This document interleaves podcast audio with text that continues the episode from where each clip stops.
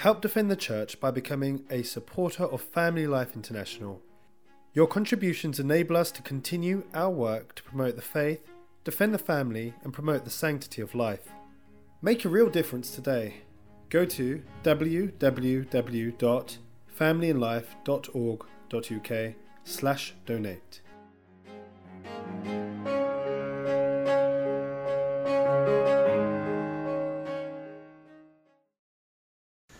Lord be with you. A reading from the Holy Gospel according to Matthew. John's disciples came to Jesus and said, Why is it that we and the Pharisees fast, but your disciples do not? Jesus replied, Surely the bridegroom's attendants would never think of mourning as long as the bridegroom is still with them. But the time will come for the bridegroom to be taken away from them, and then they will fast. No one puts a piece of unshrunken cloth on an old cloak, because the patch pulls away from the cloak and the tear gets worse. Nor do people put new wine into old wineskins. If they do, the skins burst. The, the wine runs out and the skins are lost. No, they put new wine into fresh skins and both are preserved. The Gospel of the Lord.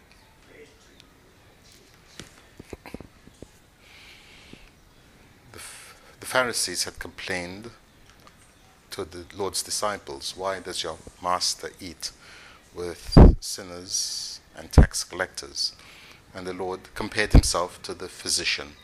He says that the healthy do not need the doctor, but the sick do. And so since all of us are sinners and therefore spiritually sick, He has come to heal us all. In today's passage from St. Matthew's Gospel, we're told that it's John's disciples who came to Jesus, although the other evangelist tells us the Pharisees came with them. But in either case, the John's disciples use the Pharisees as an example. Why is it that we and the Pharisees fast, but your disciples do not? This sounds like a criticism of the Lord and, of course, of his disciples. And the, the John's disciples are to be blamed for the attitude they've adopted towards our Lord. They felt a certain rival, they felt envious because of the fact that our Lord was drawing disciples to himself, and the people were following him. They complained to John, The man you bore testimony to, he is baptizing lower down the river, and everybody is going to him. To which John replies, He must increase and I decrease. John's disciples had the great loyalty to John, but John constantly pointed them towards the one who was to come.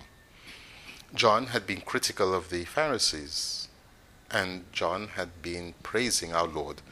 And therefore, all the more reason for the disciples, for John's disciples, to be wary of what, or be conscious of what they were saying. And so, when they come to the Lord, why is it that we and the Pharisees fast, but your disciples do not? They, in fact, accusing our Lord of breaking the, the uh, tradition, certainly, but also that he was doing something different from the Pharisees. Fasting was commanded by the law, um, at least one day for fasting. But the way that John's disciples speak, it would seem that they were always fasting. And in fact, we get that impression as well. Fasting in itself is good. There are many examples of fasts in the Old Testament. Moses fast, Elijah fast. We have Anna fasting. We have that's Anna who was in the temple continually um, uh, fasting day and night and praying to God, and she was able to greet the Messiah. We we have David fasting, especially after his his great sin. And so fasting is something that is good and indeed necessary, as our Lord makes clear elsewhere. But we as um, Christians also need to fast. Paul gives us an example of fasting. He fasted continually before his great mission. He fasted, and so did Barnabas. We have Cornelius, whom St. Peter welcomed into the church. He also was fasting when the angel appeared to him. So the question is certainly valid, although perhaps what motivates it is faulty. And what does our Lord do? He refers to himself in light of what John had said. John had said that he was only the friend of the bridegroom. And so our Lord uses exactly this same image. As he called himself the physician, so now he calls himself the bridegroom. Surely the bridegroom's attendants would never think of mourning as long as the bridegroom is still with them which is indeed true. Christ is one who brings joy to us. But who is Christ? He is the Son of the eternal Father. God from God, light from light, true God from true God.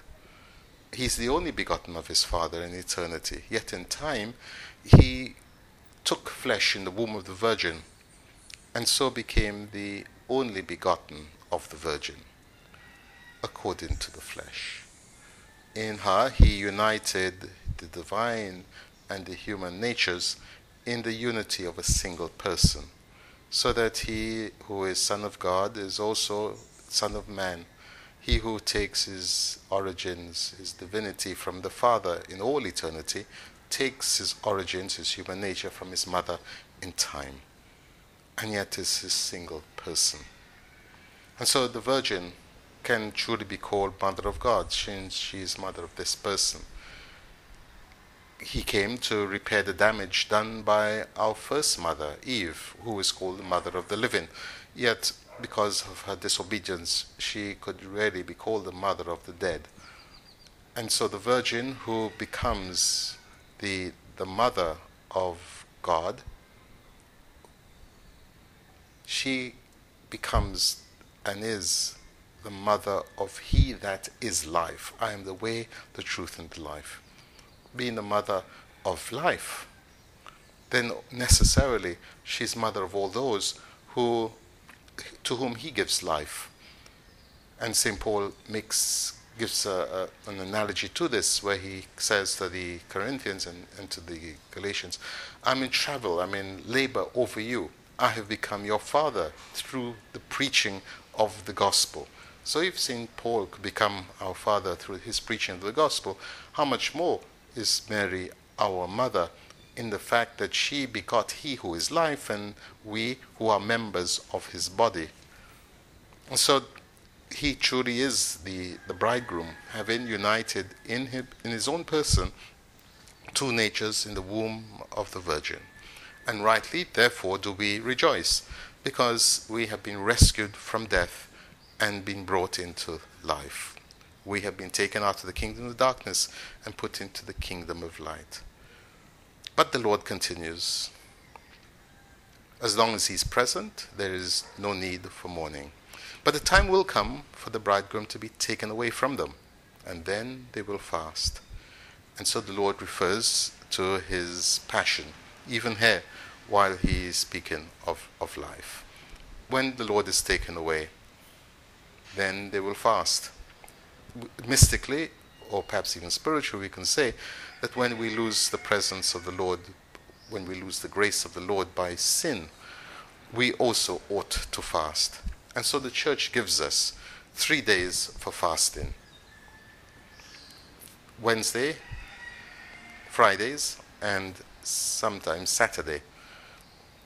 Why Wednesday? Because it was on that day that Judas um, went to the priests and betrayed our Lord for the 30 pieces. That is surely reason for us to fast. And then on Good Friday, the Lord was sentenced to death and crucified and did indeed die. Another and more serious reason for us to fast.